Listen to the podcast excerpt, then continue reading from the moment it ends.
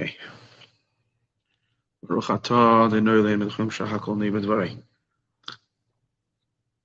Welcome, everyone. Thursday night class, uh, week after Purim, Parshas uh, Ki Sisa, week before Shabbos, Parshas Para this week.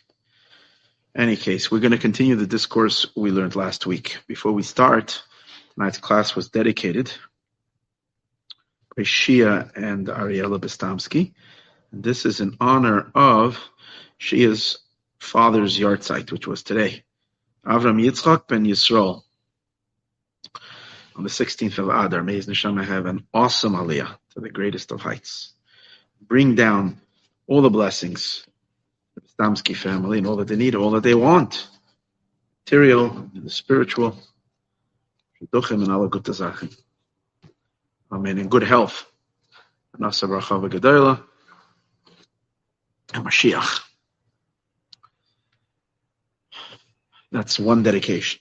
Tonight I want to dedicate the class as well in honor of the two young men who were the truth is, it should be in the honor of all three. Let me get the third name as well. But this is uh, this whole tragedy in Israel today of the, the shooting and the and the terrorist attack in, in Tel Aviv became very personal to me because um, a dear friend of ours over here in the shul, um, Guy Ben Shushan, tells me today that these are his be- really, really dear friends of these two of these guys. There was two men and one woman that were shot and uh, two of them were brought in in critical condition. Maybe they're ch- changed already by now, and hopefully have been downgraded, and they're close and they're doing better.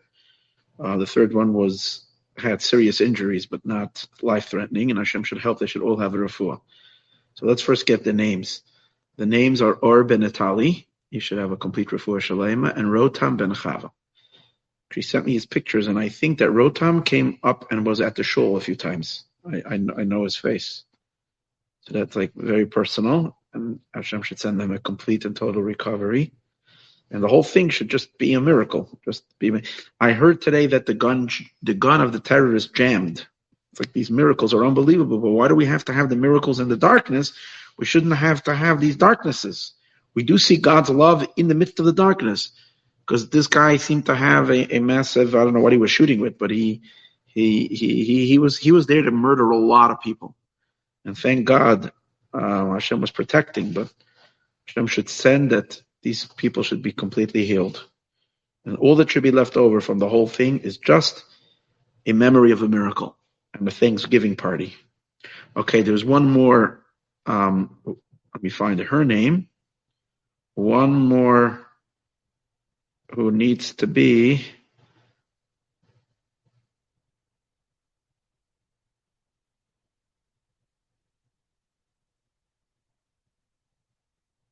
Where's the third one? Oh, I thought I had the third one. I don't have. I don't have her name. Okay, maybe I'll find it somewhere else here. Give me just one second. It could have been sent out on a different chat. No, I don't see. Okay, whatever. Hashem knows. Should be Refuah Shalema. Okay.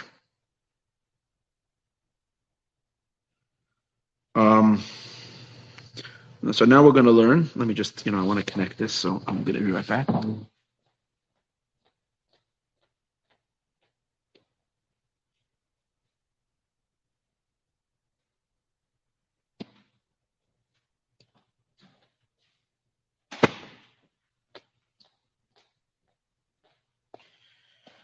So as you may recall, we began learning this discourse last week in the Indian Kaim of Ram Avinu Kalatera Kula. Was Kalatera.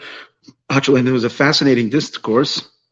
But as I told you last week, I had no understanding. So the part we learned last week, thank God, was understandable. But I told you that the piece that we're going to learn this week, um, I was when I was studying it last week, I was totally in the dark. I, I, haven't felt that way in the discourse in a very long time. So in the dark, and um, I was concerned because I had no idea how it's going to happen this week. But um, I guess we have to read the Megillah and and, un, and unlock the light because this is a a a um a discourse on the Megillah Esther that we read on Purim. When we read it on Purim, and thank God the God the the, the we downloaded this this the, the the the story of Purim. We downloaded the Holy Megillah. Along with that comes the insights. So, and I, will I'll I'll admit I was in my head last week. I thought I'm going to spend an entire week digging into this discourse and trying to open it up and understand it. And I will confess that I didn't end up looking even at it till 6:45 today. That's about an hour and a half ago. But I sat down with a fresh mind and I reread. And thank God, it's it, it it lit up in my head. However, I will say that it's very much see before when I was when I was reading it the first time, it was on a level of keter, which means a level of yashas choshech yashas The whole discourse was plain darkness. I didn't see anything. Now it came down to a level of bina, which means, as we're going to learn in the maamar, it's a it's an understanding, but it's still hovering. I can still feel it up here. and hopefully by the time we end finish learning, it's gonna we're gonna feel more that we can internalize it and get a good grasp on on the discourse so that we can hold on to it, integrate it, assimilate it into our uh, experience. An awesome discourse. Okay, so I'm just going to review the main point where we learned last week the idea of this discourse is to explain how Purim is a continuation of the giving of the Torah. How when we got received the Torah at Sinai, our acceptance was was was um, wishy-washy. It was considered only the beginning, and then at the and this by Purim we completed our acceptance of the Torah.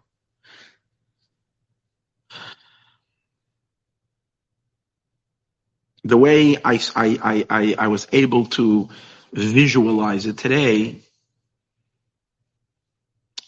is, you know, you ever try to start a fire on coals? So you light, you, you know, you, you have coals and you put some lighter fluid on. You light, you put a match and it burns. It burns. And sometimes you get the fire burning a little bit on this side, get the fire burning a little bit on this side everybody's got these these experiences when you try to do a barbecue out on a on a like on a picnic.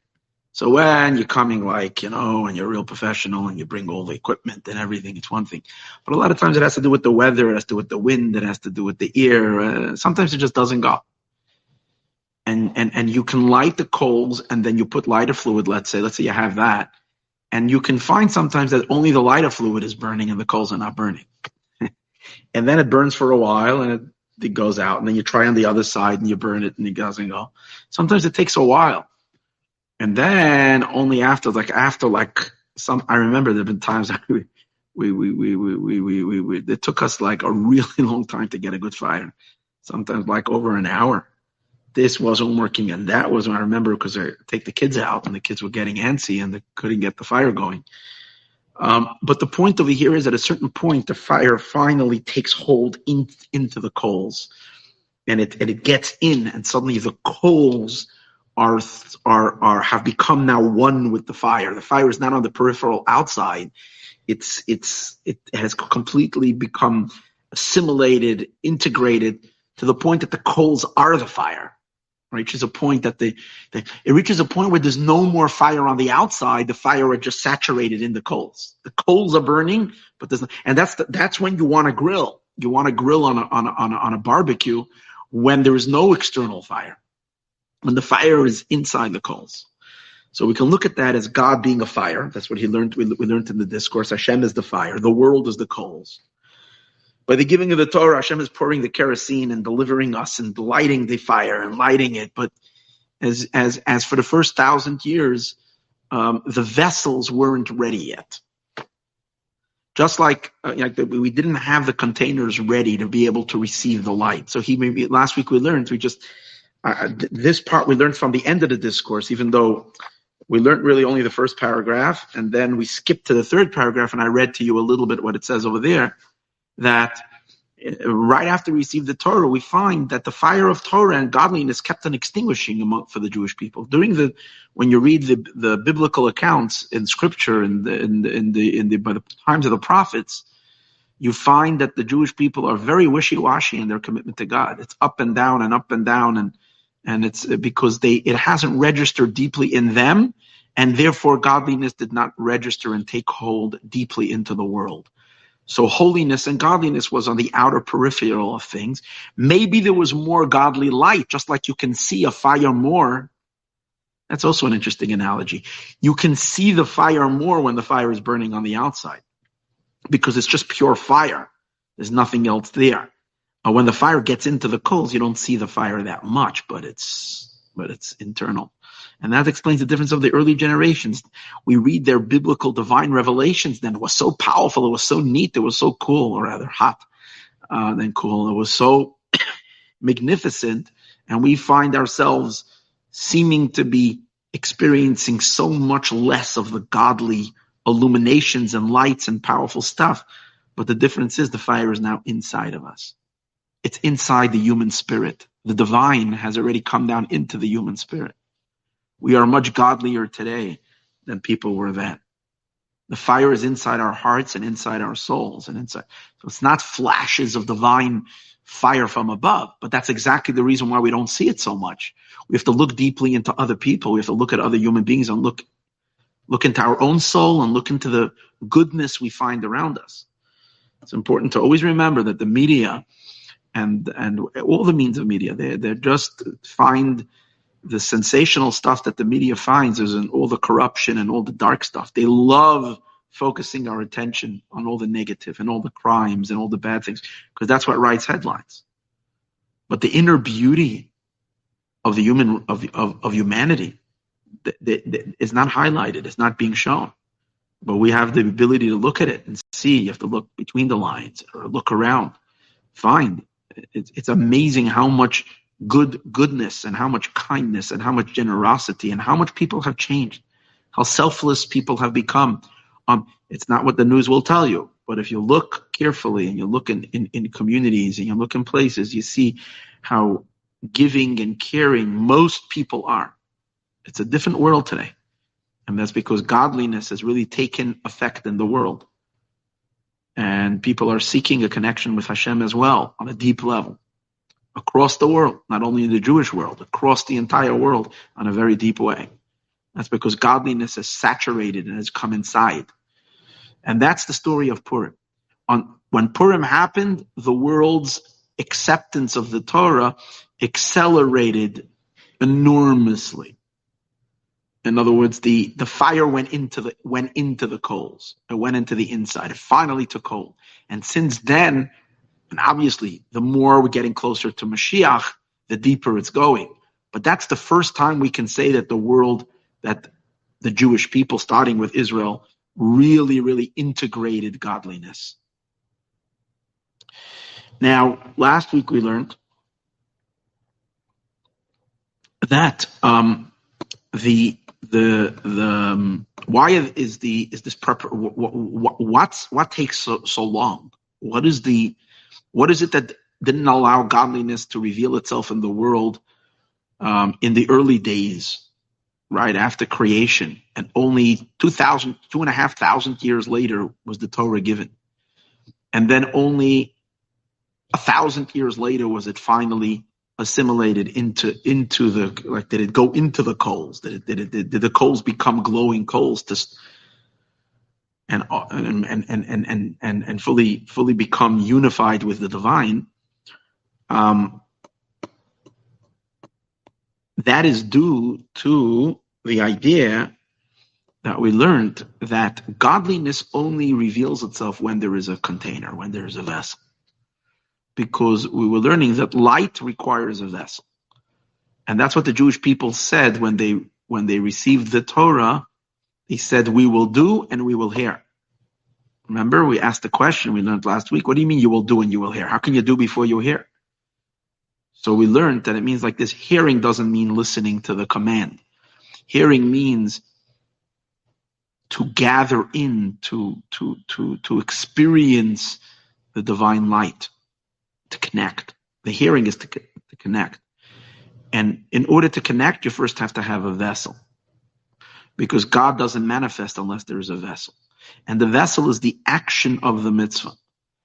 Every day, if we wake up in the morning and we take a, and we think for a moment, I want to bring infinite light into my space. I want that God should illuminate, should shine within me, in my soul, in my, I, I, I should be filled with His, with His infinite presence, with His infinite light. So what? So the natural feeling, the natural tendency is to get into the spiritual state of mind and do meditation and do some yoga, whatever, uh, with the intention of connecting to God. Enter into a place of stillness, put quiet music on, and just like be in that space. That's a good thing to do, but if you if you go and feed a hungry person, go outside and find someone who needs food and give them to eat something. You're more far more likely to experience the divine than in your silent meditation. Not that the meditation isn't good.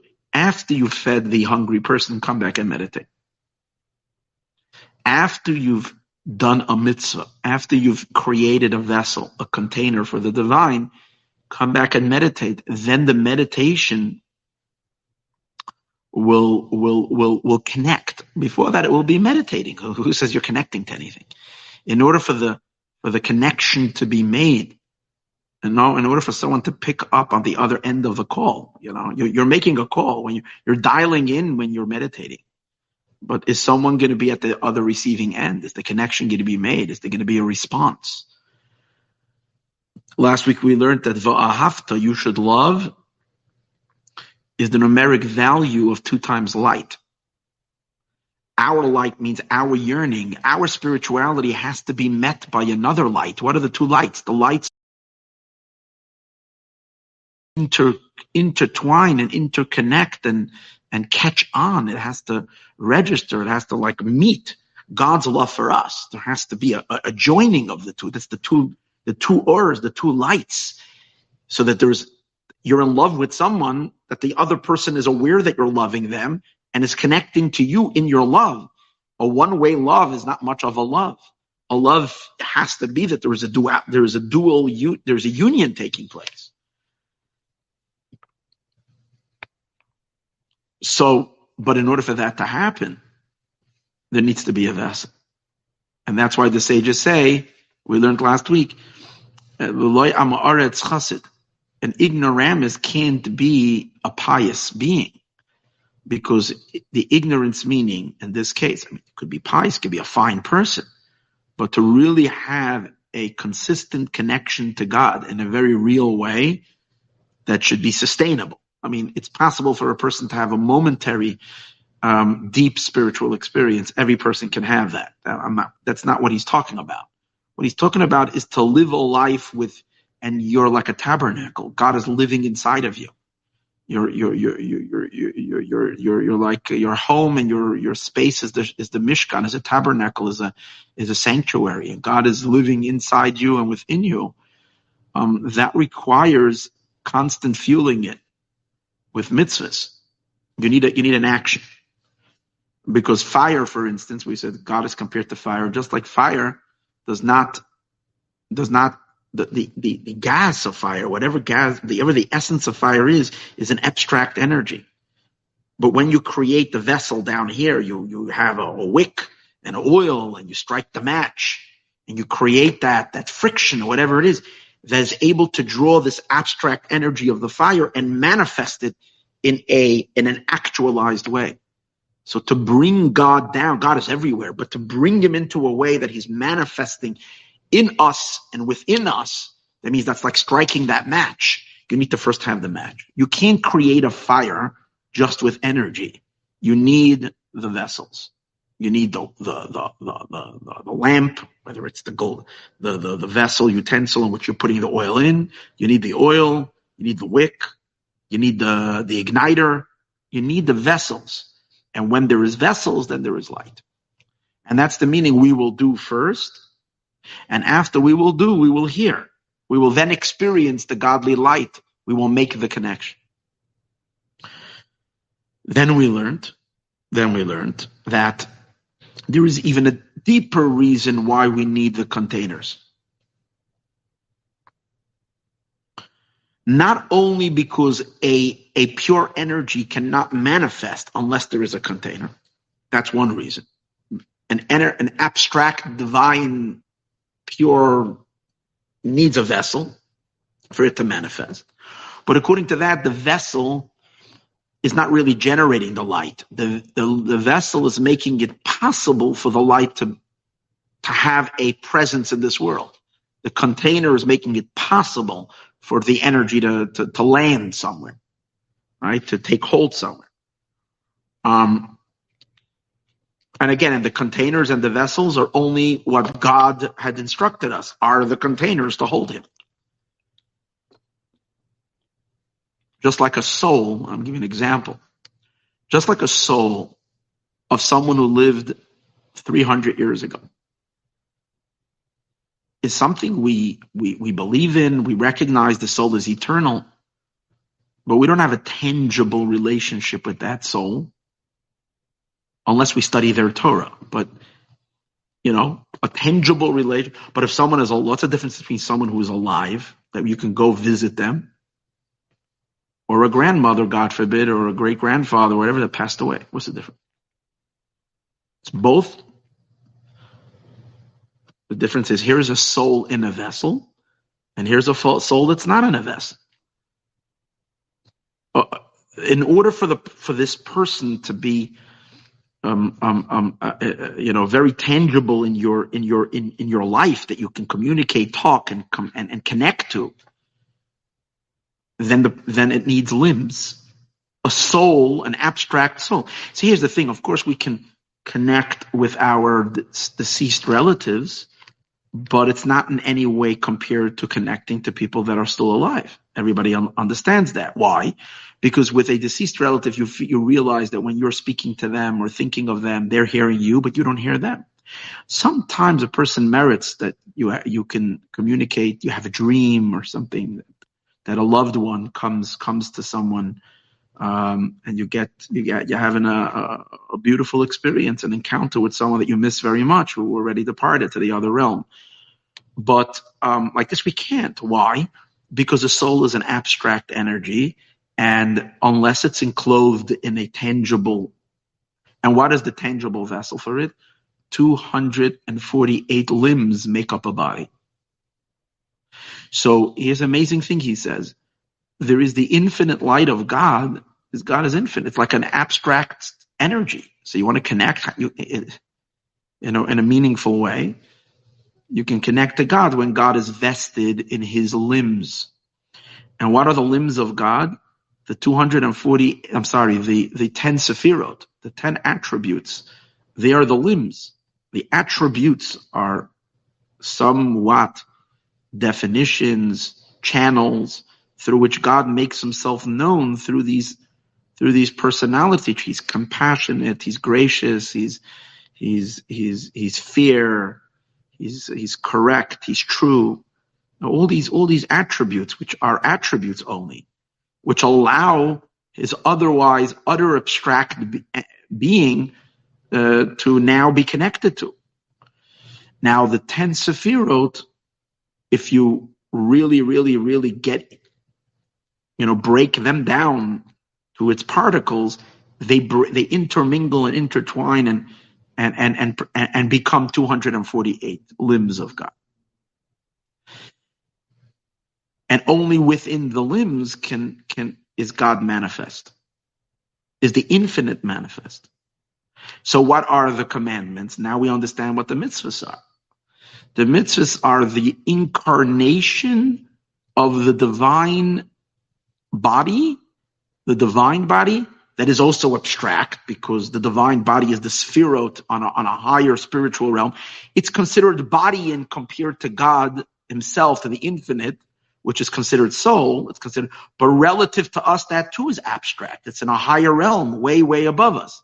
The incarnation of that into a physical space, into physicality, so God can become tangible down here below. That's in the physical actions of the mitzvah. because the physical actions are you are us constructing the 248 limbs of God via our limbs in this physical world. And then Hashem is Hashem is here like a living human being with a body in this world. Or else he's bodiless, abstract, like a soul that left this world. So the importance of doing the mitzvah, but this only this was only the first explanation, because this explains only that it needs a vessel. But then he goes on and he takes it even deeper. Not only does it need a container, but that the container really draws the light. Not only is the container a place for the light to manifest, but it impacts the lights. It draws the energy down. It draws the why? Because the, the source of the vessels are higher than the lights. Because the and that we learned was this was the conclusion of last week's class, because there is there is something called tohu and tikkun. Tohu is a primordial state of existence where God allowed for his energies to flow in all of their intensity, the world of chaos, a world where the lights of God were unleashed. God kind of didn't hold back and he allowed his energies to flow, his infinite powers to emanate, you know, like a gushing fountain and without, without restraint. And that world collapsed because the energies were way too powerful and way too strong. And then Hashem re re uh, re-emanated, if you can say, um, recreated or re re re-emerged in a in a far more constrained manner. So when we say this world of Tohu and the world of Tikkun, we're talking about manifestations of God. First, God manifested in all of his intense intensity of of himself. That and but those vessels to hold that re- intense, radical, intense revelation of the infinite didn't hold. It collapsed. It's almost like the, the it's almost like this. It's the idea that the sphirot died. It's like a body that's shocked by too much too much voltage of the soul. But that uh, then he so then he emerged in a new body. The new body that he emerged in is the second set of sphirot, which are much, much, much, much weaker because here he's already in restricted mode. He's in filtered mode. And therefore you cannot compare in any way the new lights to the old lights. The new lights, however, are handleable. They are um, containable in vessels. And that's how a world was built. However, there are specks and spots and little speckles, if you might say, little droppings, little, little pieces of that old ancient divine, uh, initial divine appearance from those shattered vessels that are scattered and those intense energies are scattered primarily in the lower parts of creation. The lower that you go, which means the darker you're going into, into the darker aspects of existence, the more unholy it feels, the more ungodly it feels, the more the more horrific it gets. Which is why when we sit and wonder like why the darkness, why the suffering, why the pain, why the madness? Why the ignorance? Why the why the ungodly that there is so much of?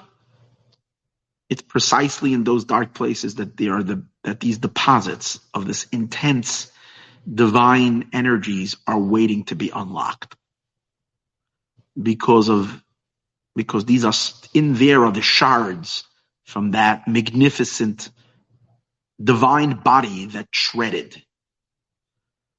I'm using new terms that I've never used before. It's almost like the divine body itself that shredded. From that body, from that set of sphirot, of attributes that were shredded, is trapped in all these in all this. And when we do mitzvahs, all the commandments that were given to us are all a rectification of those elements within the world because the mitzvot are primarily they're all being done in the physical realm. And since they're being done in the physical realm in the physical is where these where the the the the, the potent sparks are. And as a result of that when we do mitzvahs and we're able to wrestle and clarify as we're soon going to see better we're going to understand in today's class we're able to clarify and un, unlock or un, untangle that that that that unbound that spark and retrieve it and bring it back into its into holiness into where it belongs. When we do that through the act of the mitzvah we are we are um, registering we are triggering the ancient primordial lights of Tohu, the infinite lights of God. And because we're creating such a, we're stirring up on such a high level, it forces the lower lights of God, the second order lights, to descend into the vessels. The reason why it wants to settle into the vessels is because the second order of divine energy knows how ridiculously diminished it is, how how weak it is, and and and and the only reason it lowers itself down to manifest in the world is because it's it's it's it's being pulled by these by the magnet. It's almost like the because it it's it's because it's seeking these sparks is what draws it down. So whenever we have a spark of holiness that we have brewing, a, a heavenly light is going to come down, a heavenly divine emanation is going to come to reach, to, to, to eat that spark, so to speak, to include that spark. Because that spark is going to give it access to the primordial lights. So the new lights, which are much weaker than the primordial lights, will settle down that's what we're learning. Remember, what's causing the manifestation of the light of the divine down here into the world? It's being attracted by these sparks. So it's being attracted by the mitzvot that we do. Because only when we do the mitzvah, every time you're doing a mitzvah, I, I know it's a whole new way of seeing. Ah, this is cool. We should make a tiny video of this. You're teasing God. When we say you're teasing God, he, he, he can't help it, but he, and he, and he, must come down and manifest because in order for him to, to have that spark, he must reveal himself in that space. And that's how, that's how the spark gets integrated. And so the limited manifestations of the divine dwell in this world and in us and in everything we do because of the matter and the physicality that is involved in our mitzvahs because in those in, in the physical itself is where these sparks are are are hidden. And these sparks are coming from a place higher than the lights that are manifesting. So last week we learned that Abraham, Yitzchak, and Yaakov, our forefathers, our our our our our, our patriarchs and our matriarchs, um, were able to achieve whatever we do with the mitzvot they were also achieving before the Torah was given. That's how the discourse began. That Avram, and they, they did the, they were able to draw. What does it mean? What's the point of mitzvahs? Point of mitzvahs is to make God manifest. They were able to pull God down to manifest, but they did it without mitzvahs. Why? So he explained. If, the, but he explains it based on these two explanations. If the reason we need um, um, um, a mitzvot we need commandments. We need to do action. Is in order to create a vessel to facilitate the light, because a light will not manifest without a vessel. On that end, our patriarchs and matriarchs were were were were able to provide that without the physical mitzvahs. because their love for God and their their spirituality and their their high level of spirituality of love for Hashem that was so intense and that was never ending and that was so so consistent, their souls themselves were the vessels, the containers. They didn't need to do a physical action to provide a a a a um, a replica or an incarnation of the divine limbs they themselves in their consciousness, their consciousness and their state of mind and their meditations served as the limbs for God's, for God's light to flow. We don't have the ability to do that. We need to do an action. We're not in that, in that, we don't have that meditative, that intensity in our meditations. We don't have the ability to lift our emotions up, to be in a constant state of attachment to God.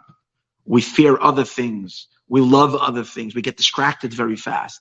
They had, they weren't distracted. They fixed their mind on God when they were, Abraham fixed his mind on God when he was three years old. And from that day on until the day he passed at 108 and 75 years old, he did not become distracted from God for a moment. He was cons- consistently in a state of dveikos. You understand what that means? From three to 175 for 172 years without a break without a moment stopping, even when they were asleep, they were in a state of, they were in a meditative state.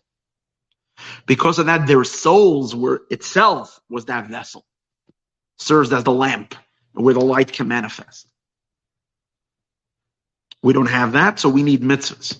In that sense, they were doing better than us. But on the second idea of mitzvahs, that mitzvahs attract the, the, the light to come down because the mitzvahs contain within themselves, within them the sparks of holiness. Because they're physical. And those sparks are being retrieved and these sparks are being now elevated. And, and, and the reason the light is coming down is because it's being teased by the spark, which has access, has the key to, to infinite, to the infinite lights much higher than the light that's manifesting, to the levels of the primordial order of God. That our forefathers didn't have because they couldn't do the mitzvahs in the physical world because God had not given the Torah yet. So this ability to unlock the sparks from their entrapped state, retrieve them, elevate them, and through that draw down divine manifest, divine, that was not yet available for them. And since it was not yet, why? The world was not ready yet. That's the reason why Israel suffered. You know, people wonder the Jewish people suffer so much. So much anti Semitism, so endlessly brutal suffering.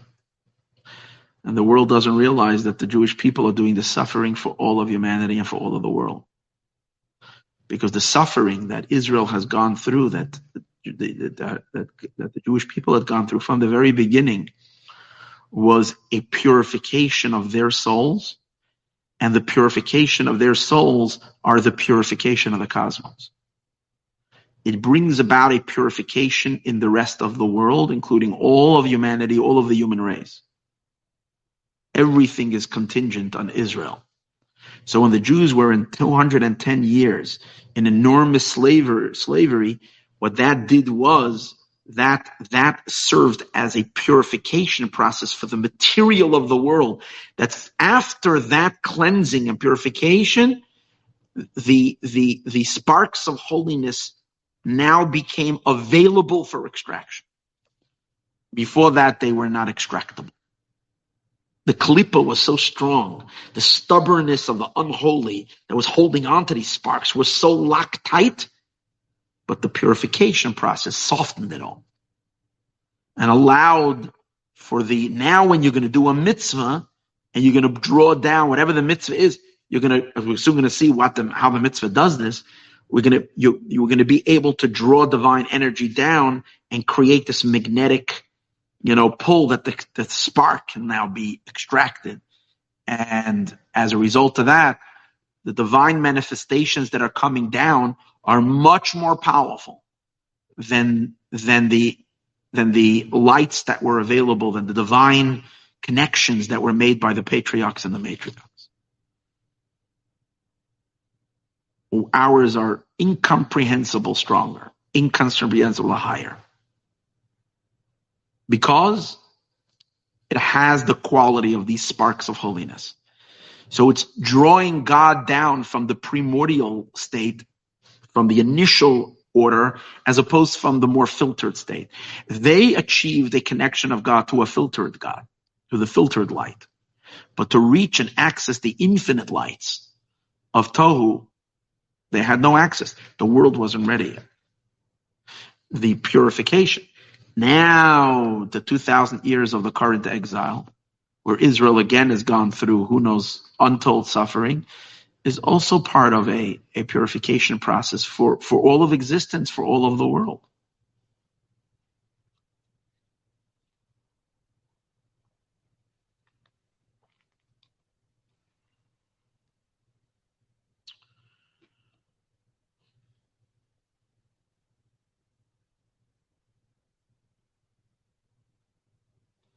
Only this, only this can begin, begin, begin, begin to shed a tiny bit of light on the Holocaust and things like this. Other than that, it's it's even like this we don't understand, but but at least there's some thought of the mystery over here. It's not it's not this is not just such atrocity and such suffering. It's not, it wasn't meant for the Jewish people. It was meant for a purification of the existence to usher in the messianic age. Um, we're still waiting for that to happen, but it, it, it, this is, this is big stuff. Big stuff. So, um, now that we learned all of that, now we're ready to continue, and that is once we understand that at the time of the giving of the Torah, the world was finally ready. The, the, the, the, the, correction of the vessels was already, the world, the containers were ready. The, the, the, the sparks were ready to be revealed and uncovered and extracted. By the giving of the Torah, as we mentioned earlier, it was still a, the connection was made, but only the beginning. As I said earlier, like the story with the coals. You know, you get a little fire burning, you get a little this happening, you get these connections being made with the physical, but it's not, it, it doesn't, it hasn't broken in. And by the story of Purim, it's fully manifested. So it was the second phase of the giving of the Torah. Again, what's and what is the idea of the giving of the Torah? To allow us to take a physical object and in the physical world create that vessel and container for God to manifest with something physical and through something physical. And the and again, the power is precisely because it's physical, because it's in the physical realm where the where the highest potentials shards of that of that primordial world is is is is access to. But by the giving of the Torah, that began. So now he's going to explain since um, the story of Purim was phase two of the giving of the Torah, and that's why we have to bring out the horses. That's where this is all going to. You know, when Haman, let's go back, when Haman um, comes to Achashverosh, Haman is the wicked, right? Uh, the one who's scheming to wipe out is the Jewish people in the time of the a story of Purim. So he he he comes to to Achashverosh to um, ask that Mordechai should be hung up on the gallows the next morning. Achashverosh then is experiencing insomnia, can't sleep that night. He's having a sleepless night. He asks that they should read before him the the book of uh, the diary or whatever. He finds over there that he has an unpaid a favor that someone was kind to him. and he asks what was done for Mordechai. He told him nothing. And at that moment, you know how God is like unbelievable over here. It's really cool. At that very moment, Haman happens to be like, because he's also can't sleep at night because he's so excited that the next morning he's going to he's going to have his uh, final victory and vengeance over Mordechai. He's not bowing down to him, who's not feeding his ego. So um, he's he, it's at that very moment he, he he's coming to the palace early morning, and the king says to him, "What should I do for a person who who the king wants to honor?" Without telling him the name. And Haman conjure up, conjures up in his own mind that it's, of course, me. He sees he's because he's now floating on top of the world because Esther had now honored him already, invited him to the private party two days in a row. You know, so Esther had Esther had pumped him up. So you see how this you, you, if you think deeper, you see how this is all a setup. An amazing setup.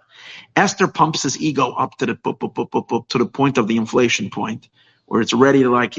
And because of that, when he's standing in front of Achashverosh, and Achashverosh says to him, somebody that the king wants to honor, he can't even think that it might be someone else. And it's sure it's himself. So he, and so he, and because he has dreams of, of monarchy, of king, of kingdom, because when you're, when you're an egomaniac, uh, you never have enough in the inflation of your ego. There's never satisfaction. So he was the highest minister. The only thing above him was to be the king. So he was dreaming of that. So he asks, he says, let, let them take out the, the, uh, the horse. They let them bring the garment. That's what he says. They should bring a garment, a royal garment. Vesasus and the horse. The king has ridden, or, or, or, been riding on. Ashenitan Kesar Malchus when they put the when the during the king's coronation, the horse that the king was riding on during the coronation, and the garments of the king of the days of coronation. And you should dress this individual with all that, with that royal garments, and have one of the great ministers pull parade this person across the street and say, "So shall be done to a man who the king desires." That's the story. And then obviously the tables are turned because the king says to him, go, go fetch Mordechai and dress him up and give him a parade. You know, and Haman, you know, that was, that was worse than, worse than death for him to have to do that. That's the beginning of his downfall. Um, that's the simple story. What's the deeper story? What's the divine story? That's the story as it's playing out in this world. What's the deeper story? The reason why we're suddenly bringing it, the king, we're, we're talking about the garment of the king and the horse of the king, and we're parading something over. What does this mean?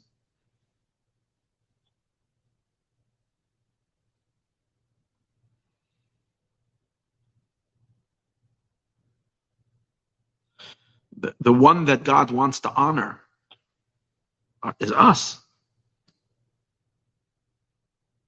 Dress dressing us up in royal garments, dressing us up. But why, why at that moment? Was because Purim is the same, is, is the conclusion of the giving of the Torah. And by the giving of the Torah, the, the, the, prophets used the term that God came riding on a horse.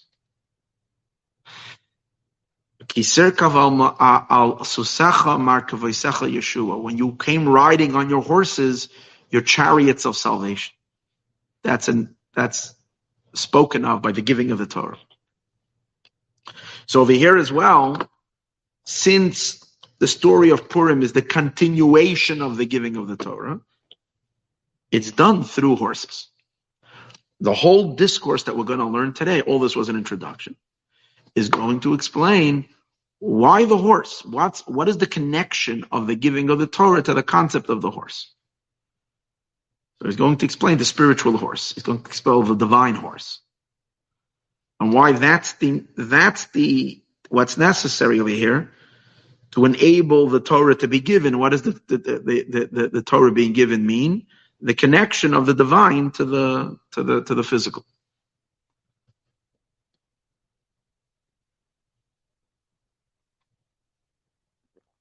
So here's the, here's just in in in in in very in very short synopsis. Again, as I mentioned earlier, this this this whole idea is is hovering above above me. It's not. I haven't like sunk my teeth into it, but there's just a little. The idea something is like this. In order to elevate sparks of holiness,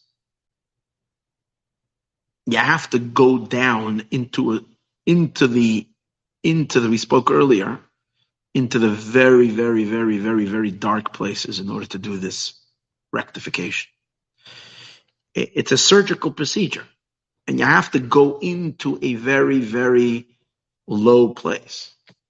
And that's basically where god has led us through throughout history Hashem has taken us into the chambers and the chambers and the chambers and the chambers of the Sitra Achra of the other side. As I was preparing this discourse just a, uh, uh, you know a little while ago, it suddenly occurred to me. You know, you wake up in the morning, you if you watch TV or you have to do it in the morning or whenever it is during the day or at any point, you check up on the news or you're living in a world and, and the world seems sometimes to be of such madness, of such craziness. Okay, on the one hand, I spoke earlier, the media likes to present only the madness, but and only the darkness. There's so much beauty and so much beautiful. If you want to look for that, uh, you should you should uh, we should have a good news channel. That that that's true, but at the same time, we are sometimes like and some you know faced by things that and we wonder like How's this craziness going on in the world? How is this utter insanity? The stuff that are happening, certain things today that are just utter insane. And, and, and you're, and you're like, you almost have to pinch yourself to, to believe that this is real.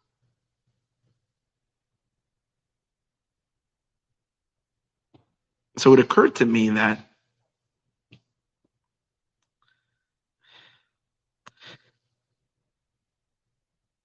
God takes us through the all all the chambers of the other side, of the unholy side, of the Klippa and the Sitra.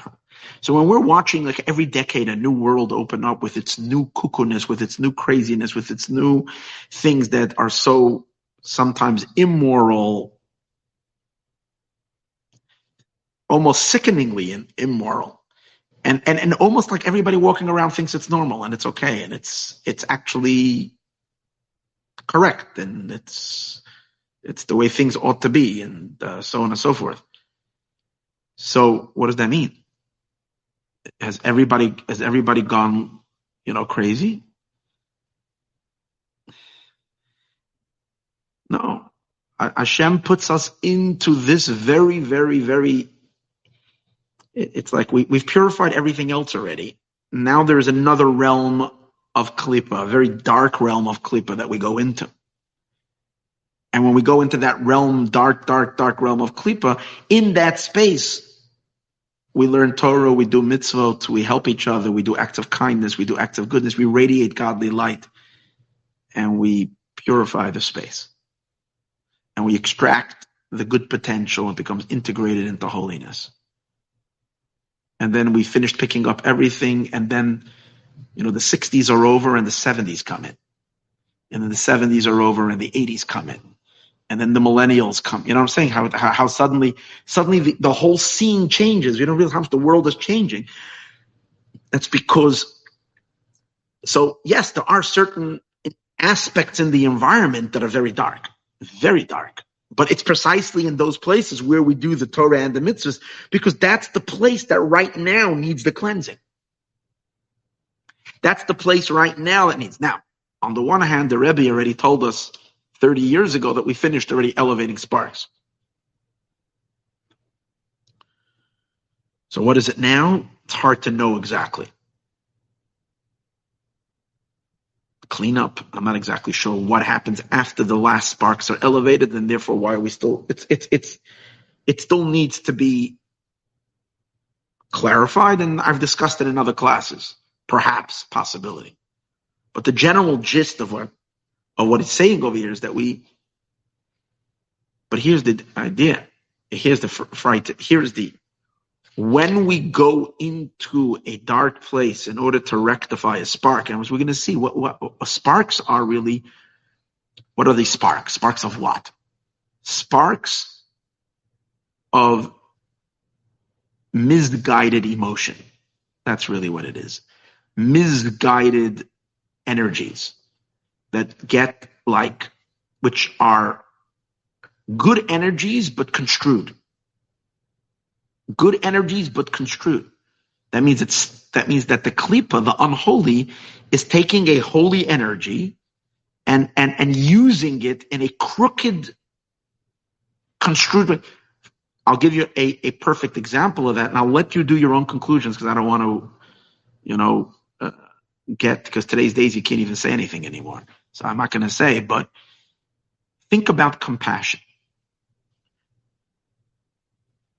How, in the name of compassion and in the caring of sensitivity and caring for all of humanity, how certain things are becoming so wrecked in the universe, how children are being destroyed, how entire future of, of, of, of societies are being wrecked to pieces because of misguided compassion.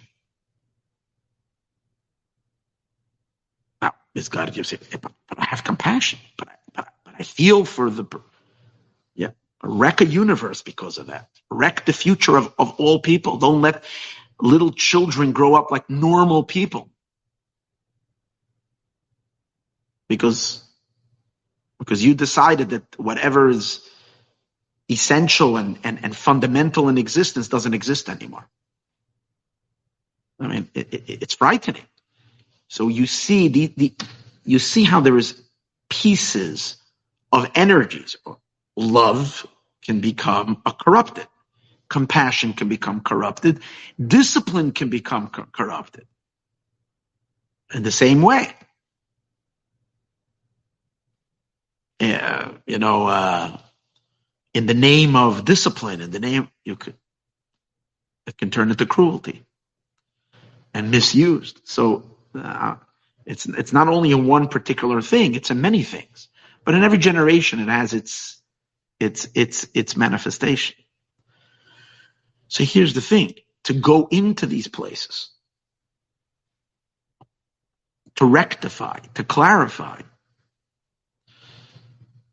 is very dangerous because the one that's being led in, the the one that's going down to rectify, could become corrupt corrupted by the environment and where you're rectifying. Because to rectify, you have to be inside it. Why does God have to put us through this? These these. Why couldn't all this crazy world? Let me give you an example. Why couldn't this crazy world that we're watching unfolding in front of our eyes in many ways today be something that we would just be read read in a book? we would read in a book about an imaginary world of so and so and so and so. And then we would sit down and take a test and we would have to say what is right and what is wrong. Imagine, imagine this very world. If I was to tell you actually a hundred years ago that there would be a world today where they don't know who's a man, that, that, that, that everything is nine binary and you decide if you're a man and you're a woman. And this is what taught the little children. And bathrooms are not going to be gender anymore. Everything is just one big removal of all barriers and all this. If I was to tell this to a person 50 years ago, 100 years ago, they would think that this is a make believe world. This world that can't exist. It doesn't, it, it, it, it will never happen. It's impossible. But yet we're watching. So why did it have to be this way? Why couldn't we just have an hypothesis? We would have been given a book. If these klipa, if now in the unholy, something like this exists. So why couldn't we be given a book to read about it? And then afterwards, we would all be taking a test, and we would all sit down and say, "What is correct? What is wrong? What is where is the where is it correct to have compassion? What is already a misuse and a and a and a and a, and a complete mess?" And we would do a fixing, and then and then God would give us another book to read. In some way, the Torah does that. Because when you read Torah, you're reading about all kinds of weird scenarios and you're kind of clarifying who's right, who's wrong, and so on and so forth. But God doesn't only give us Torah to study, He actually takes us into all these into all these dark worlds, into all these dark experiences. And we have to live in it and breathe it day in and day out. Live in, in societies that are sometimes so cuckoo and so crazy. Because in order to fix something, you have to be inside of it. But at the same time, when you're inside of it, you have to be above it. So you have to be in it and above it at the same time. The horse, as we're going to learn over here, is the ability to remain afloat, remain above any place that we go into. And I know now it doesn't make any sense. Why am I saying what does it have to do with the horse? But that's what we're going to learn. That the horse is our abilities. Torah's ability to go down into the entire, into Torah's ability to descend into a world full of klipa, full of unholiness, to navigate through that world in a way where it keeps, it remains above. You're within, but it provides that protection. Just like a horse can take a person to a very low place where the person couldn't go on his own. Like a deep canyon. If I tried to climb down, it would be too dangerous to go down myself down this canyon, but the horse, number one, it's a four-legged creature. So it can go easier down a I, I sometimes go hiking and I go on difficult and I watch the four-legged creatures, the, the the, the dogs that people take on the hikes, and I wonder, wow, it would be so much easier if I just had another two. if you had four, four, four legs, you'd get down easier, you'd come up easier, you have better balance, the whole situation. Well, a horse with big, sturdy legs, and so can go down, go down to a deep canyon.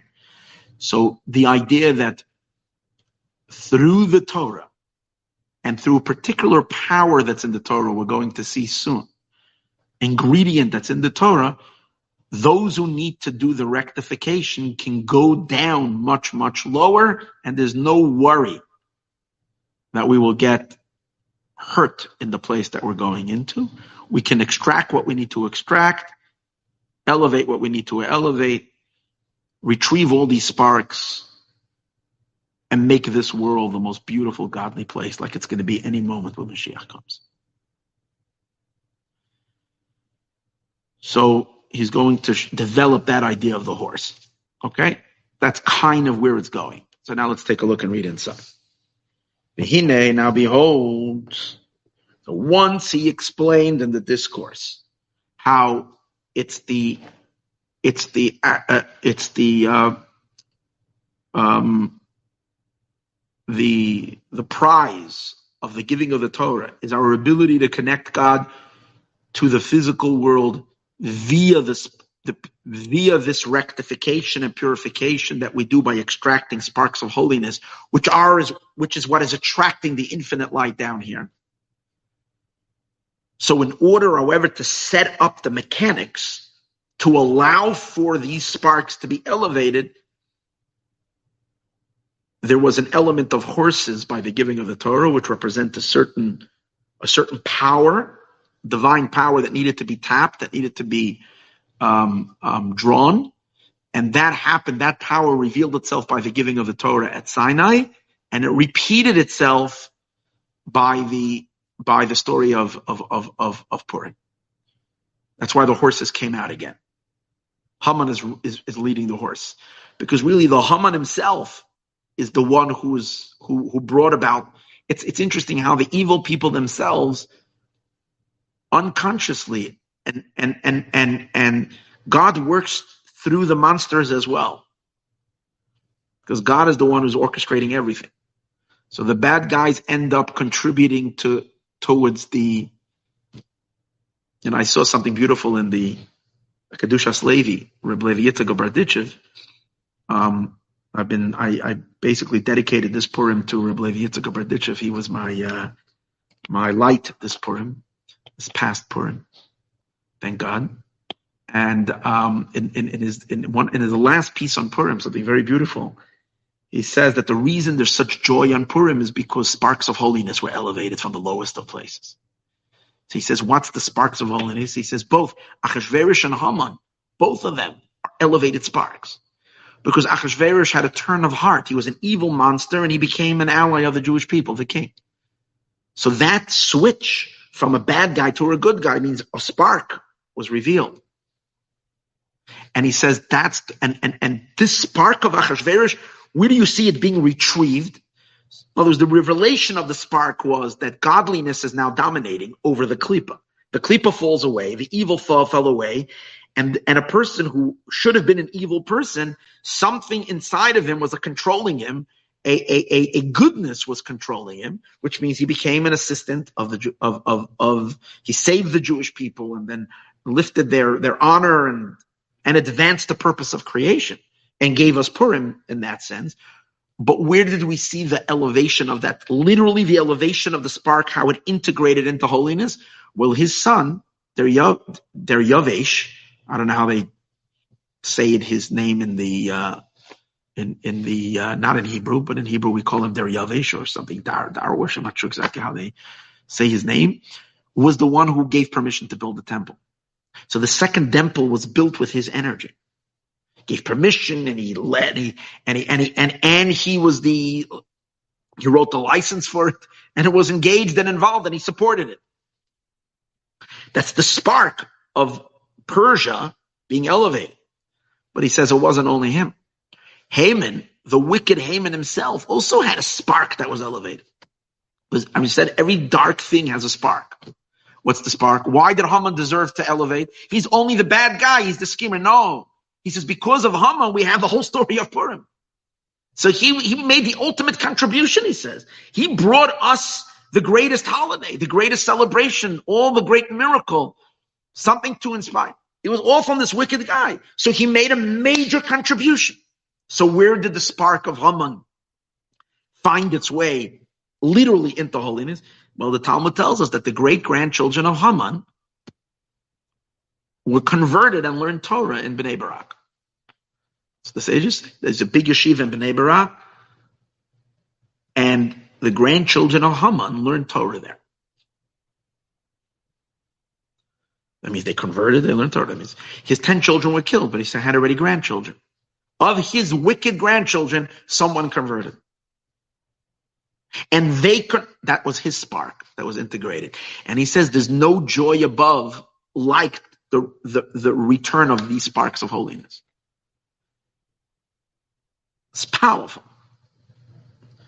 So on Purim, when the Torah is being given now anew, there is a, a re a re um, generation, if you might say, or an intensification of this whole idea of now being able to elevate sparks, and as a result of that, manifest godliness in the world. In order to be able to do that, is the is, is where the horse is coming. That's right. Haman is the one who calls for the horse. Now, regarding this drawing down, is stated by the giving of the Torah. What is stated? Kisir kaval when you're riding on your horses. So he explains like this. Sus beis pamim samach gimel.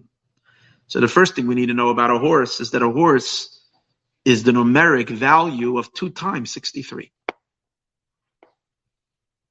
Because what's sus? Sus is, in Hebrew, is samach samach, is, is samach is 60. 2 times samach is, 2 times 60 is 120. Is 126 is the numeric value of the word sus. 126 divided in half, 63 and 63. Now, 63, for those of you familiar with this Thursday night class, you will know that 63 is one of God's names. There's a name of God of 45. There's a name of God of 60, 52. There's a name of God of 63. And there's a name of God of 72. They're all related to the tetragrammaton, the Yud Ke. Um, in which, depending on how you fill the letters of the Yud and the Hey of the four letters of God's name, because in Hebrew, every letter also has hidden letters inside of it, like in any other language. Right? The letter, let's take any letter, R the letter that you can see in the letter R and the word in the letter R is an R. But if you're writing out the word R, you would put an A and an R. So the A is the hidden letter. So in Hebrew, it's the same thing. every hidden letter. Or B, the two E's that would come after the B, A, B. So the two, the two E's, those are the hidden letters. So in God's name, there are hidden letters. The Yud is the outside letter. The Hey is the outside letter. Depending on what we fill these letters, you'll come to the various different, and sometimes the same word can be used in Hebrew can use, can have different letters that are filling it. It's like, for example, cat with a C or cat with a K. They would both spell the word cat, even though the right way of cat is C, but still you can technically write K A T. So in Hebrew, the Yud K Vav K can have the four letters of God's name, could be, is according to the truth, has different fillings. Based on that, you end up with these num- numbers. Now, what you're playing, you're not messing with God's name just with our own numbers. This is based on a tradition. Now, in God's name, it means God's name with different, each, each um, permutation of God's name equaling a different number is permutation of God's name equaling a different number is um,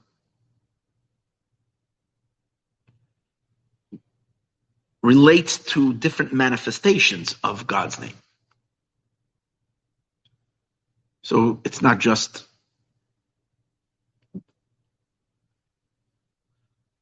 not just a, a different gematria, it's a different energy. The energy of 63 is what the horse contains. For whatever reason, the horse is a, you should respect that horse. The horse, that's why a horse is a beautiful animal. The horse has within it the the the the the, the, the, the physical horse that God created is somehow related to one of God's names of 63, one of the divine manifestations. Double 63.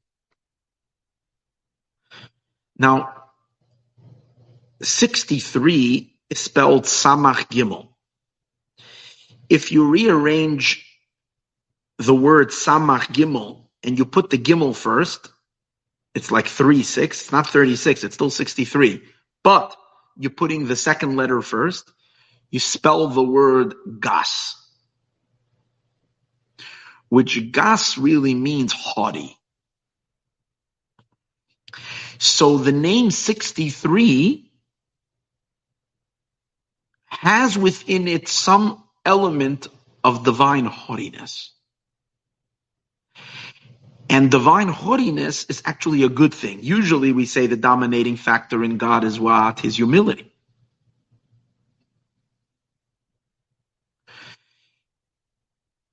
It's because God is so humble that he listens to us. Because, because God is so humble that he lowers himself down to care about us, to create us, to be in a relationship with us. We're blown away by God's humility. But sometimes we need God's haughtiness a little bit. Because the opposite of the humility. God's God t- should take himself a little seriously and self-respect himself so that his energy does not flow into the klipa on the other side. In other words, when God is just infinitely humble and infinitely kind and infinitely good, then his energy flows everywhere. And that is not what we need in order to be able to navigate into dark places and extract sparks. We need a certain aloofness. We need a certain retraction. We need a certain state of Hashem to be, to have a, a little tinge of arrogance. Demand respect, demand compliance, demand surrender. So the name of 63 is associated with God when God is keeping his chin high. I don't think anybody ever said that. But the concept is here, just the way it came out is weird. But that's the idea. God is, is in a, is in a state of, now the sages tell us about, so you want to say what else with a horse? The sages tell us in, in tractate, everything is in the Talmud, everything. the Talmud was like the target throughout all of history. Until today, the anti-Semites, they can't stand the Talmud. Everything is, they blame everything on the Talmud, the Talmud, the Talmud, the Talmud. It's like the, it's like the, it's like the book that corrupted the Jews. Like as long as the Jews were, st- were listening just to scripture and the Bible, they were okay. Once the rabbis came and brought the Talmud, forget it. But the Talmud has got all the gems, all the gems of the gems. So the Talmud says somewhere that a horse, six things we know about a horse. and the Talmud is speaking of, the Talmud is speaking of the psychology of a horse. And what does the Talmud say is like the, is like the part of the psychological feature of a horse? It loves war. I forgot already all the six. I looked it up last week. It loves war. It loves, it loves promiscuity. It's not one of the holiest of animals. It goes through six. It's a shame that I don't remember them. I would take a, I would take out a piece of uh, Talmud to say what the six things are. But one of the things is its spirit is very haughty. A, a horse is very proud of itself. It knows it's beautiful. It knows it's attractive. It knows it flexes its muscles and it wants you to see it flexing its muscles. It has, from the animal, in the animal world, it has a certain pride. The words the sages use about it is ruchai gasa olav. Its spirit is, is, is, is gasa, is haughty. So what does the horse have that physically? Because for whatever reason, in some, some, some spiritual, spiritual source of a source of a source of a source, that has um, obviously, you know, it has fallen through the shattering of the vessels, it has fallen down to become the physical horse. But in its origins of origins, it's plugged into a very lofty level of the divine. The name of 63. And at least that nature of it, of it being haughty, of it being proud, having pride, is is is is a reflection of the name of 63, which spells the word Gas.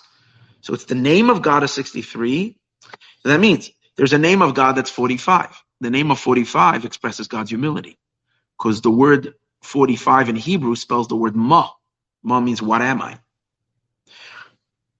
Total nullification, total total emptying of self. The name 63 has a certain presence of self, a certain confidence in, of, on God's part on who He is and what He is. And he, in this discourse, particularly, is going to emphasize why the Torah while the Torah was given, there was this ingredient of the divine that needed to be present in the in the in the horses that brought the Torah down to the world. But he explains why is it two times sixty three? Because what did we say about a horse before? The main utility of a horse is to ride on the horse, simply to go a far distance. But to go a far distance, you can go without a horse. It just takes you longer to get there, but you can go without the horse. The real primary usage of the horse is to go to a place that you can't get to. Now, the place that you can't get to can either be very low, to into a deep canyon, or to go up to the peak of a high mountain. And that's the two times 63 in the word horse because the horse's ability to go up super high is from 1 times 63. And the horse's ability to go down super low is from the other times 63. So the word sus, which is the word horse, which is the numeric value of 126, follow. The word horse, so first of all, you'll never look at a horse again the same. So you're seeing a horse, you know that his numeric value in Hebrew is 126 two times Hashem's name, 63. But the reason it's twice will provide in the horse these two abilities. And both of them are related to the horse's ability to, to the horse's pride. because that's why it's 63. But one of them is the is one feature of the horse is its ability to go up, up, up, up, up, up, up to a very high peak, obviously exhibiting pride. That it goes up to the top of the mountain, that it's up there, and it feels like it's the champion of of of the of the of the world. It's up on you know top of Mount Everest or whatever. Now, horses don't climb that mountain, but they go up pretty high. Or um, the fact that it can go down very low is another feature of its pride, as we're going to see soon. The name of 63 of the divine, as it was active by the giving of the Torah, contains within itself these two features within God. One to go up very high and one to descend very low. And both of them are necessary for the giving of the Torah. And therefore, not only they, so therefore it shows up both in, in on, on, on Shavuot by the giving of the Torah in the year 2448, and then a thousand years later by the story of Purim, again the horses are active, the divine horses. Haman says, let's go get the horse. Because we can't proceed with the unfolding of history unless we get the horse. To move the world of Torah into the next stage, to bring the Torah further into the world, we need a horse. We need two times 63 to accomplish that. Now, before we continue, I need to make another another important uh, introduction, and that is that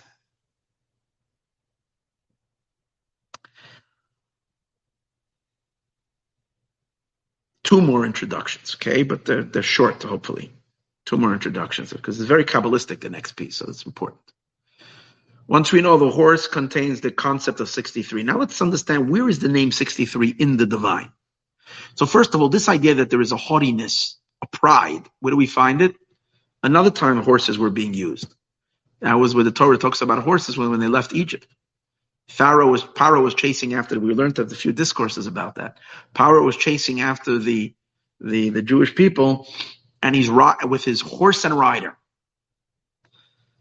So there's a verse that says uh, uh, when the Jewish people start singing by this by the sea, the sing the song by the splitting of the sea. What do they say?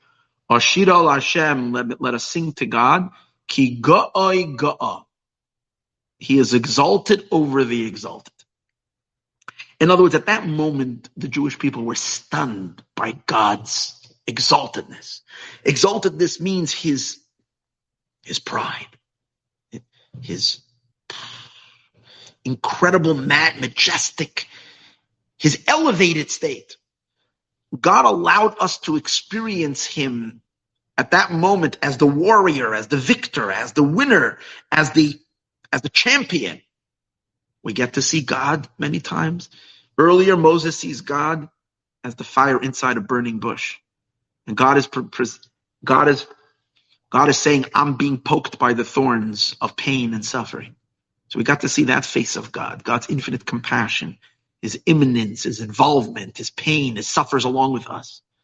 But by the going of the sea, we got to see God's glory as a champion, as a, as a, right? and the verse emphasizes "Go'oi God two times great. That's the, and what is the continuation of the verse? Sus v'rochvo rama bayam. The horse and its rider we cast into the sea. Ooh, God cast into the sea the horse of the unholiness. But how did God, God cast into the sea the horse of the unholy, Pharaoh's horses, through God's horse. What's God's horse? God's pride. That's why the beginning of the verse speaks about Hashem's pride. It's as if the verse would be saying, My horse trampled your horse. Ashira Lashem, let us sing to God. When it says Ki go'oi go, he's great, he's great over the great, it's like it says horse, horse. It doesn't have to say twice horse because one time horse has within it two times 63.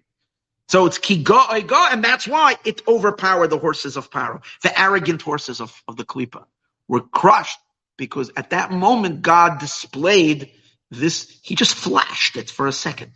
Flashed it for a second, his exaltedness. His, his, his, okay? So that's where we see the concept of pride in Hashem. It's related to the name of 63. Now, Let's see where the name 63 shows up in the order of evolving lights.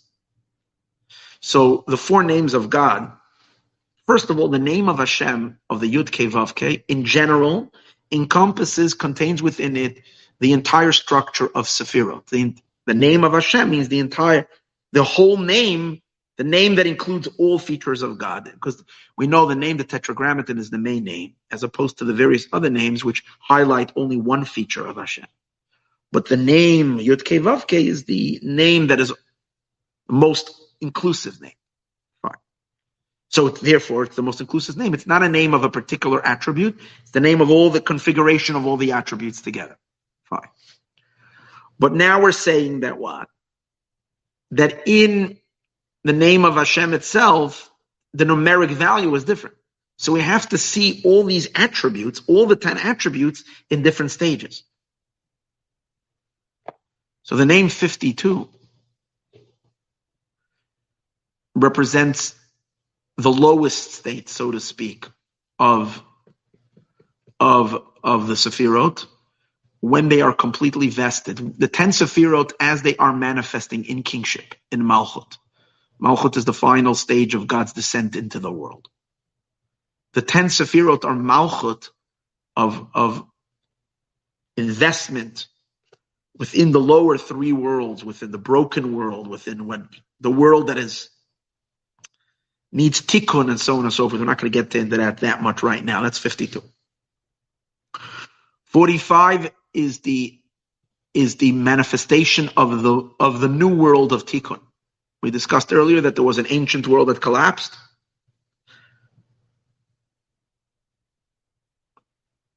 There was a new emanation of lights where there's rectified energies, rectified attributes.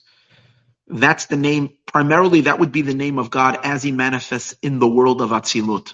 The world of Emin, in the three lower worlds where there's still shattered and brokenness, that's God as he's literally in, in exile in the world. That's the name 52. The name 45 is the divine in its purest, clearest, cleanest state. But it's the restricted light of Hashem. And that's called the world of Tikkun. That's 45. The primordial world of the infinite energies, that initial man that came out, but with most intense revelations of the infinite light, that's 63. So that you also see 63 is an energy that is powerful, strong. God is flexing his muscles. Superman of the divine. God is being big and strong and mighty and powerful. He is oh, great over the great.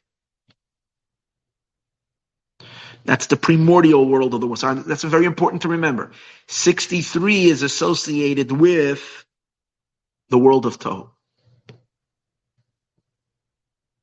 And where there's haughtiness, there is clashing. Because in order to get along, you have to be humble. Since 63 has a certain element of haughtiness, that's why the vessel shattered, because there was wars going on between the kindness and the severity of God. There was clashes going on. It was a world, there was a, it was turmoil going on within that, whatever that means applying to the divine order, but God intentionally emanated his lights each, and there was extremities. It was a world only of extremes. There was, there was a lack of tolerance. Everybody was at war with each other. All the features of the divine were at war with each other because where there is where there is a where there is arrogance, where there is pride, where there is self, then that can create right tension. That can create, uh, and that's world shattered. Sixty three shattered, but that's that primordial world of Tohu.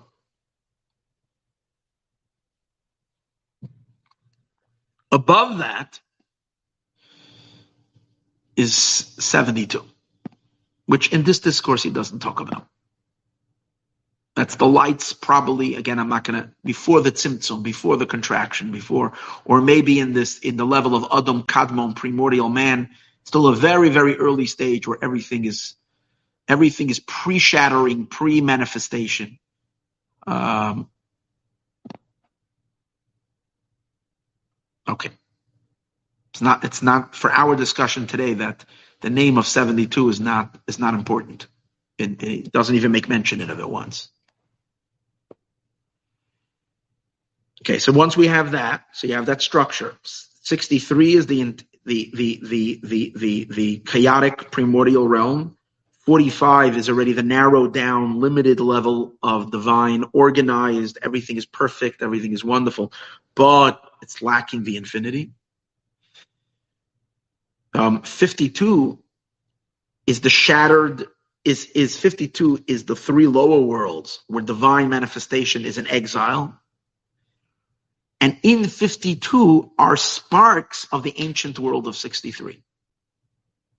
So the way it works is the way it works is that 45 that is rectified, the energies of 45 which are rectified, descend into the world of 52 where there is where there is remnants of the sparks of holiness into the world of darkness and does the tikkun ma the, the energies of 45 which are called ma in Hebrew, because 45 spells the word memhe, which is ma. The energies of 45 descend into the world of ban in order to retrieve the sparks of 63. But here's the magic, and the formula that we're going to learn. When the sparks which are in the lower world in the in the in the in the and let, let, let me translate that just into an image that you can at least connected to a certain degree. The soul, our souls, our human souls, especially our Jewish soul, is an entity coming from 45. It's a pure godly state. It's rectified.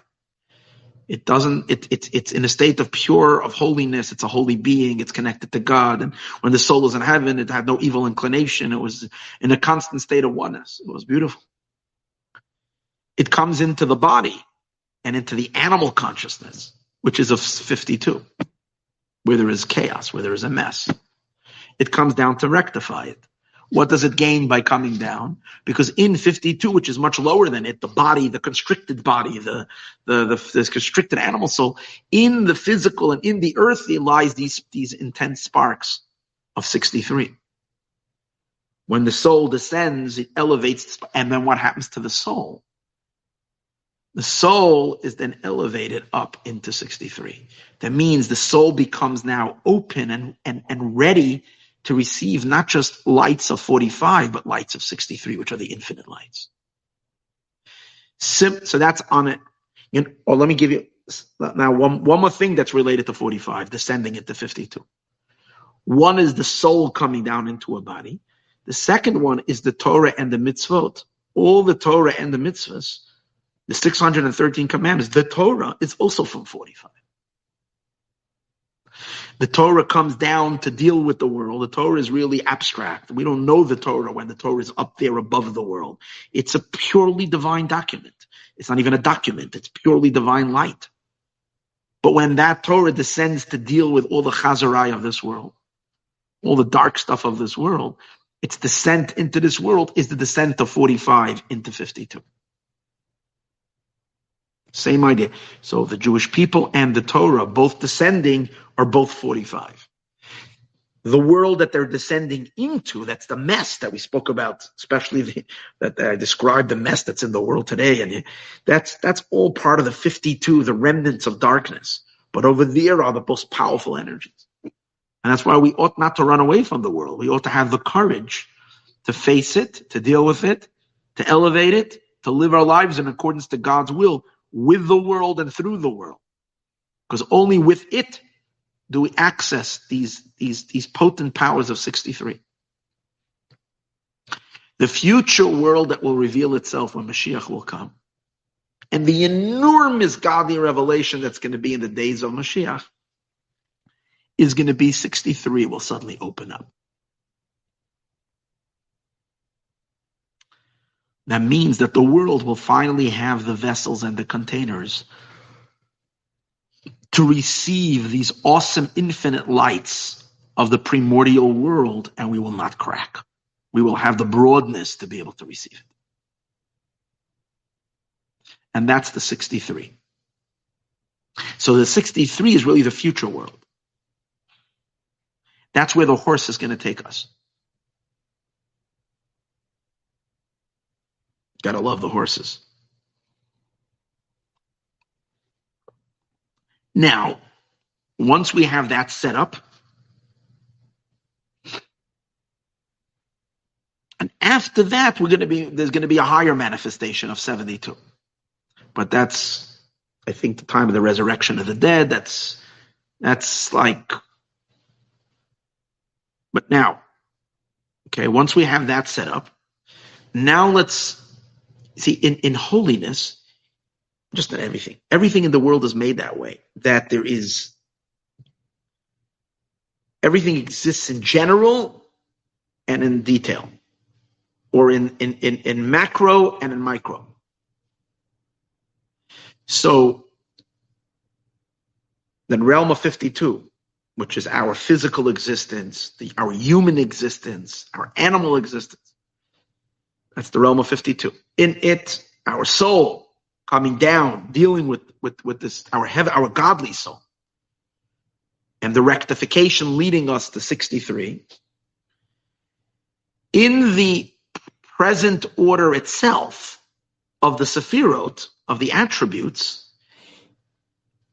although all these attributes exist in each one of these levels, in the Malchut level, there is all 10 attributes.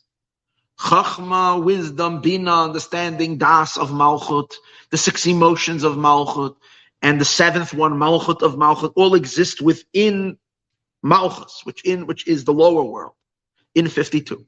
And all 10 Sphirot exist in 45. The 10 spheres of Atzilus, in general, of the world of emanation. And all the 10 Sephirot exist in the world of Tohu, in the, in the realm of 63. So there is, in each level, there is all 10. Yet, we associate more specifically these, these various levels to different sephirot in general. So we would say like this, Malchut, which is what dips itself and come the energy of God that literally invests itself into the creation, into the finite world, Malchus is primarily called 52. That's where the energy of 52 is. 45 is primarily the energy of the six emotions. Six emotions of God, that's the energy. That means the, the, the divine attributes. The, what we call Ze'er Anpin, the small face of God, that's, that's, that is, um, six emotions. That is the energy of 45. Bina is 63. Bina, which is the mother of the emotions, is 63. And Chachma, which is wisdom, the father, is 72. So this entire discourse that we're going to learn today, which we didn't even start yet, and it's an hour and 38 minutes into the class, this entire discourse that we're going to learn today is all on Bina, it's all on 63, on the Bina quality. Once we have that, then we understand. So that the, the horse, and, and let me just lay out the little structure. What he's going to say is, when we ascend after all of our work, after all the Torah mitzvahs that we do, and the world down here becomes a vessel for the divine, which means that the infinite lights of Tohu can manifest in the world, that means we're ascending upward into Bina. It's like all of creation is ascending to a much higher place. It's going up to a very high peak. And that's the revelation of the horse. But in a way of transcendence, in a way of ascendance. Creation will, in other words, the ultimate state of existence as creation rises up to receive the infinity of God in the days of Mashiach. We reach a revelation of 63 these primordial lights of Tohu, the unrestrained, unlimited, un- unfiltered lights of God can finally manifest. That's called an elevation of creation to a very high place. That's the, that's, that is personified by the horse going up to the top of the mountain. touching 63, touching the level of God where God is not lowering himself down to us, but God is bringing us up to him. Why is that important? Because that's when we get to experience God in its, in its intensity. That's where we experience the ultimate light.